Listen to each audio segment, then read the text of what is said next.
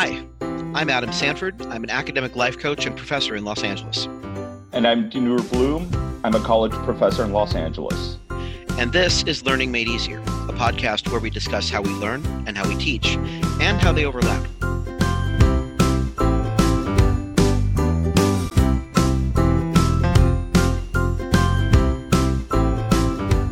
Welcome back to Learning Made Easier. This is episode 97 How to Interact with Stressed Out Students. It's frustrating when a student resists doing work, gets disruptive in a classroom, or doesn't handle change very well. Most of us probably assume the student is doing these things deliberately, and we try to address it using the usual behavioral standards consequences for bad behavior, rewards for good, the old carrot and stick measures. But for many students, these measures not only don't work, they make the problem worse.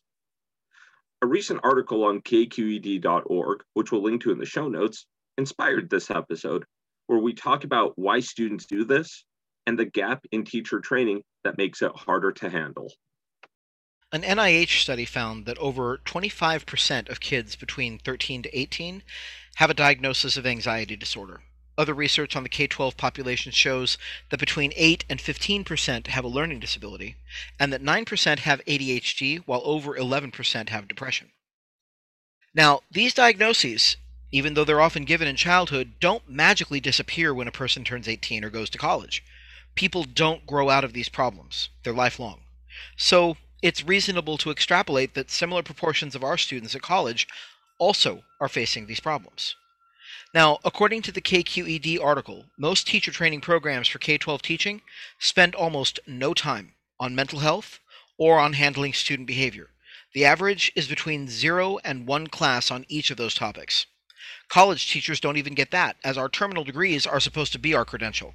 But many students are dealing with mental health issues, and especially right now with COVID, stressors that cause them to act in ways which can disrupt our classrooms and our teaching. So, as teachers, we're going into this situation with a lack of tools and a lack of understanding, and that's not good.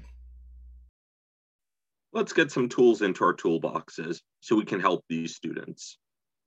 First, we should talk about what a student without these problems can do so we have a baseline to work from. If a student is not facing mental health issues or undue stressors, they have the following abilities, which we tend to take for granted self regulation, executive function, flexible thinking, and perspective taking.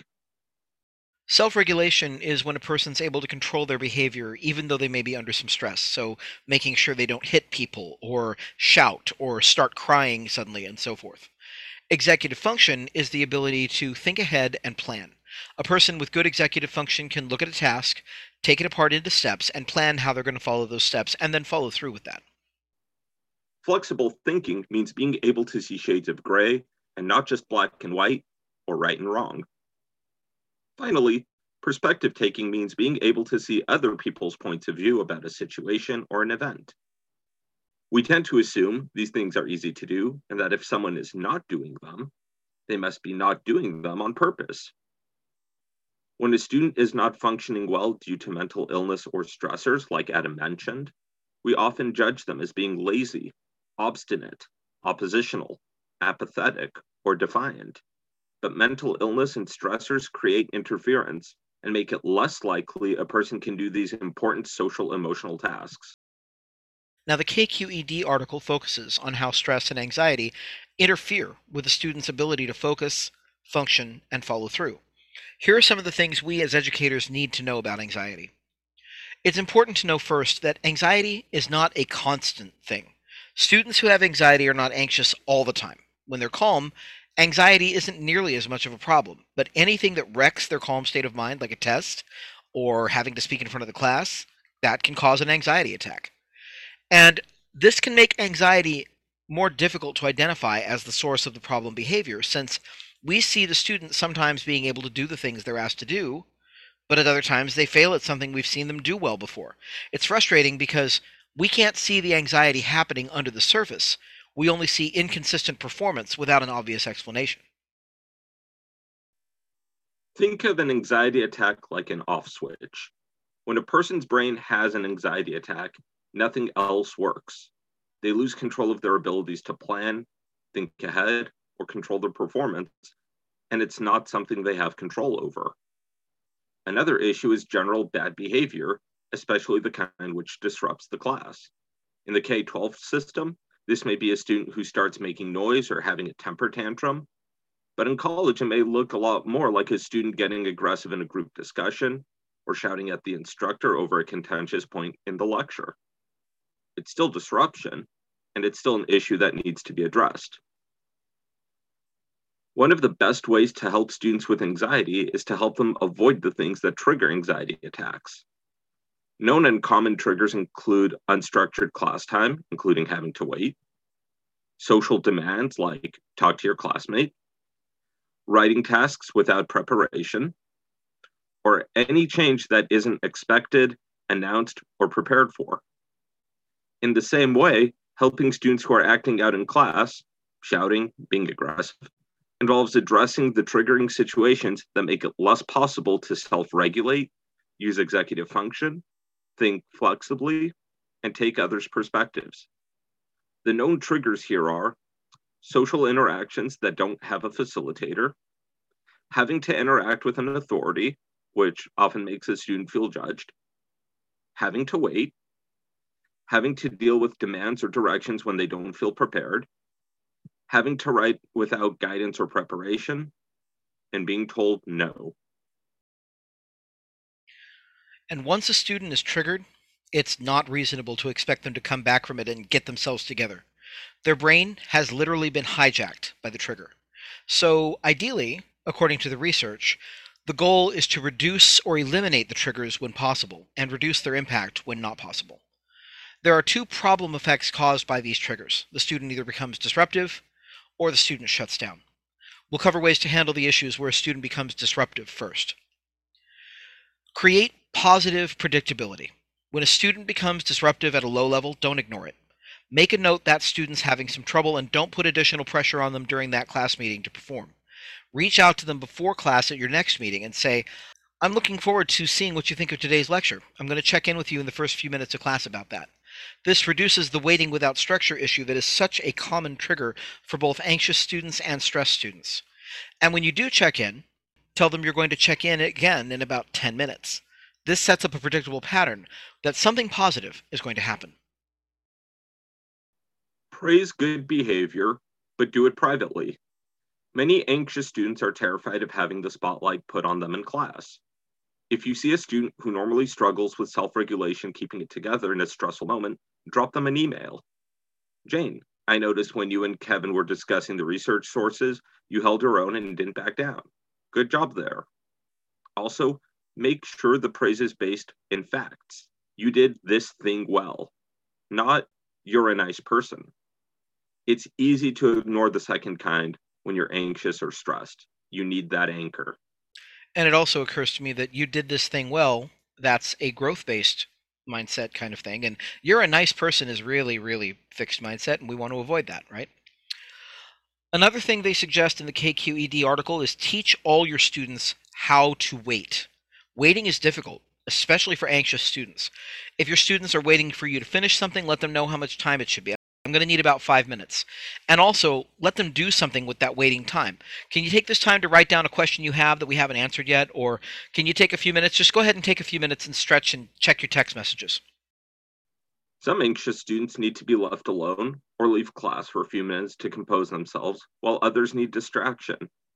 If being left alone seems to make a behavior worse, try giving the student a distraction instead so their brain is occupied. Otherwise, they can end up in a negative cycle of self talk and self abuse they can't stop. Yeah, when I read this bit in the KQED article, I was kind of shocked. They had a student, uh, and granted, we're talking about K 12, so they had a seventh grader who was recovering from an eating disorder. And when she got stressed out, she would scrape the insides of her arms along the bottom of her desk self harm, basically. So what they were trying to do was they would tell her to go get a drink of water or, you know, go hit the bathroom. Well, that didn't help because it didn't distract her from the negative thoughts she was having. What they needed to do was give her something to do that would distract her, like, okay, sit down with the kid who's in the lower reading level than you and read to them. Because you can't read a book and think about anything else at the same time. You're going to have to focus on reading the book, right? So they had to give her a distraction which we often don't think about. We're like, you know, go outside, calm down, and then come back. But if their thoughts are self harmful or suicidal, that actually makes it worse. So, another thing to help students with is help them handle transitions. Like, if you've given them an assignment, let's say that it's a worksheet and there's 20 questions on it. And a lot of teachers will do a countdown like they'll say okay you've got five minutes left two minutes left. Well that's actually going to add stress for a student who is a perfectionist which is a common thing with anxiety and they're like i've only done 16 of these. Ah you know they don't have the ability at that point under that stress to use executive function to say okay i've finished most of it. It's okay if i don't finish these last three. And so giving them a stopping point or a um, you know saying things like instead of counting down saying okay we're going to move on to another activity in about three minutes. So if you're not done yet that's okay. Here's a couple of good stopping points. And remember it's okay if you can't finish this during class. If you're close to question 16 stop there. If you're close to question 19 stop there. So that they aren't trying to make that decision. You are telling them what decision to make just so that they don't have to struggle with handling the transition from we're doing this worksheet to we're doing something else now Teach students self regulation routines and have them practice the routines. So when they do lose control, they can step outside and do their routine without having to think about it too much. Adam teaches a technique called block breathing, which many students have said really helps them calm down and focus. See our episodes 57 and 58 for more on that. If a student has an anxiety attack, help them practice something like block breathing so they can relax and cancel their brain's red alert if they tend to get combative, help them rehearse saying something like, I don't have time for this, or I'm better than this, and walking away. Having a practiced go to routine helps when their ability to make decisions has been hijacked. Now, when the problem isn't a disruptive student, but a student who's just shut down, like they're not doing the work and they're not responding, there are different methods to help those students through the triggers too.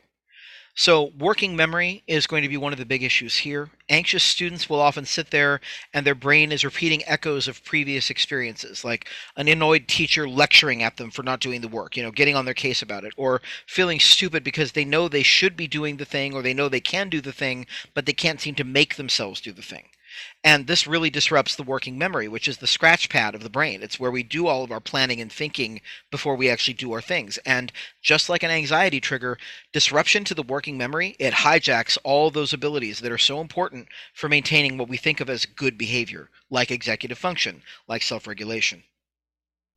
Letting students preview the work for the day can help. If you're in a math class or lab based class where doing a new problem type or a new lab can create a shutdown situation, let students look at the problems the day before so they're prepared for what they need to do on the day you meet. Reducing surprise is always a good idea. Never, ever give students pop quizzes or timed quizzes. These tell you nothing about whether a student has studied very little about how a student handles stress. Just avoid surprise assessments altogether. Another thing is give students study strategies. Don't expect them to just develop them on their own. Teach them about them. If they see a hard question on a test, let them skip it and go to an easier one, and then they can come back to the hard one later. If it's an online exam, give them the ability to backtrack so they can skip those harder questions and do the easier ones first. Teach them this is how you double check your work before you turn it in. Give them your rubrics so that they know what they need to do and they know what standards you're setting for an assignment. Don't make the rubric a mystery. Show it to them so that they can write to it or work to it. Teach them how to take a big assignment and break it down into small pieces, how to develop a strategy for doing each piece, and how to work on just one piece at a time so they don't feel overwhelmed. If they have trouble getting started, give them the 10 minute rule. Work on this for 10 minutes and see if it gets easier, because it usually does. Also, give them self awareness strategies. Help them recognize when their body is getting out of control. Take a one minute break, 10 or 15 minutes into class, and do a body check. Ask them, How's your head feeling? How about your shoulders? Your stomach? Your breathing? What's going on with your body? Then name things that may indicate anxiety and a need to take a moment to calm down. Rapid breathing, sweating, stomach clenching, headache, tenseness in the shoulders, tenseness in the belly. Have students block breathe to help them calm down. And speaking of a body check, build structured breaks into your classes. We can pretend students can just ignore their phones for an hour and a half, or we can be realistic and give a two minute text and stretch break at the 40 minute mark. Build in a body check break, as we just discussed. Build in different moments to say, everybody stretch break, everybody stand up and turn around and roll your shoulders and sit back down. Make sure that it's not just sitting and listening for 45 minutes to an hour of you talking. Finally, there are often times when a student's inability to self regulate or their disrupted executive function make interaction more difficult. So, here are some ways to cope when that comes up. If you've got a student who you're just not on good terms with, maybe you rub each other the wrong way or had a difficult experience early in the term, try being randomly kind to them every now and then, regardless of their behavior.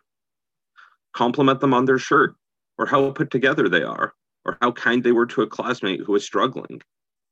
Non contingent reinforcement like this helps the student see that you're not only liking them for their good work, but as a person. If you have a difficult student who's also a competent student when they're not having difficulty with self regulation, put them in a leadership position. Have them lead a discussion group or have them be the chat monitor in your online Zoom class and say, hey, Dr. Bloom, you know, we've got a question from the chat. Give them something to do.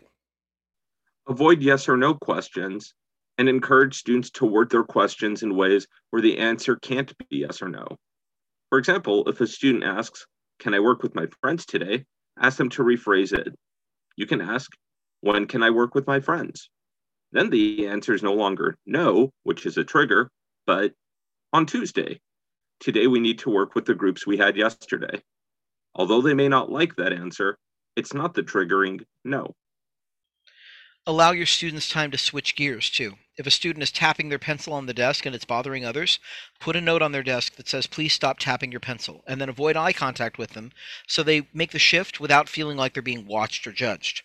If they're being disruptive in Zoom, mute them and send them a private chat. Please keep yourself on mute unless I ask you to unmute, and make a point of talking to other students now so they don't feel like you're watching them. Finally, reward their use of their strategies you've given them, not how well they're behaving part of the goal here is teaching a student to learn skills so they can use them not just in your classroom, but in other classrooms too. If you see a student who's prone to starting fights get up, say, I'm better than this, and walk out of the room, send them an email praising them for using that strategy to de escalate their brain.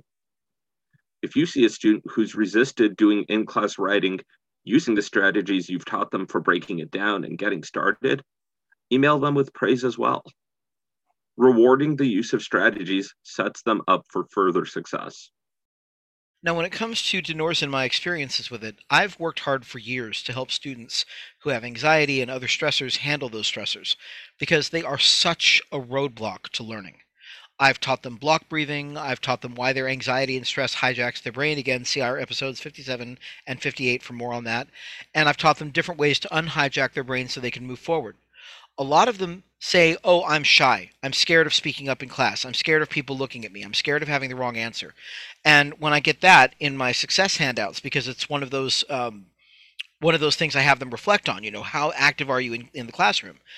And then when I get answers like this that say, I'm afraid of people thinking I'm stupid, or I'm afraid of making a mistake, or I'm scared of the professor, or I, I sit in the middle of the classroom or the back of the classroom so that it's less likely I'll get called on. I send them a prepared bit of writing that I say, you know, it sounds like you might be shy. I've had a lot of shy students. Here are three ways to handle being shy so you can still get your participation points. And I also, one of the things I tell them is that feeling that everybody remembers I made a mistake. No, nobody does. You're the only one who does, I promise you. And I send them to an article on uh, Medium, I think, which we'll put in the show notes as well, that says the spotlight effect. You know, you think everybody will remember your mistakes forever, but really, even the teacher won't within about a week and a half. So don't worry about that. And a lot of students have told me that's really helped them because some of them have been really paralyzed by their anxiety and they don't want to admit that they've got a problem. Like Adam, I've also worked hard to help students who have anxiety, and I try and help my students sound out or verbalize or write down what stresses them because by sounding it out or by writing it down, we can then talk about different strategies to figure out what the sources of the anxiety are. Is it there's a lot going on at once? Is it you feel underprepared for an exam? And if it's underprepared, how can we get you better prepared? sometimes I'll have to figure out resources. Uh, I'll point my students towards campus counseling, or I'll look for resources online and then I'll email students who need them. Because the idea is to make whatever it is that's causing the anxiety be dealt with on its own terms. Doesn't mean that it's going to be an easy task, but it means that it's something possible. And sometimes having an outside voice, whether it's my voice or someone else's, well, that outside voice can help us understand what's scaring us and what we have to do. And that can help us deal with anxiety a lot more effectively than just letting it stew with ourselves. I've for years made a point of not doing pop quizzes because I view them as stress and anxiety inducing. And I remember TAing for someone who insisted on using them. So my workaround was to email my students or use our learning management system and give them a heads up. Make sure you know that there could be a quiz on A, B, and C today. So if my section met after that lecture, that section would get an email saying, be prepared to talk about the following things in section as a way to try and clue them in so that they might be a little bit less stressed and that they'd be more prepared for it. Yeah, I think pop quizzes were invented by the Inquisition myself. I mean, I really there is no good reason to do a pop quiz, folks. They should be not they shouldn't only not be in your toolbox, you should throw them in the sewer. Because all they do is stress people out. They make it impossible to remember. And in a time period where we know that 25% of our students have some kind of mental health problem or learning disability, it's inequitable to use those damn things. One of the things that I will do after talking with students is I'll email them or I'll have them email me just as a check in. Are you doing a little bit better? How are things? I don't want them to feel like, hey, they had one talk with me and that's enough. I want them to know that they are people. They I know that it takes more than one conversation to deal with anxiety, but we can have these conversations. This episode has been mainly aimed at teachers, but there are many strategies outlined in this episode that students who have anxiety or who know they have trouble keeping it together in class can also use directly. Students, if you know you struggle with getting started, try the 10 minute rule. If you know you tend to get angry suddenly, practice the I don't have time for this routine and check in with your teacher about the need to walk out and calm down. Use these strategies on your own so you can learn how to handle these situations when you're out of school because they will happen and being prepared can help. So that's what we have for you in episode 97. If you're finding this podcast helpful, please share it with your friends. We're always hoping to get new subscribers so we can help more people. You can find us on Apple Podcasts, Spotify, and Android. We're hosted on blubrry.com. And also, we'd appreciate it if you wrote a review of this podcast on Apple Podcasts. Be sure to join us next week for episode 98 when we'll talk about the value of a gap year.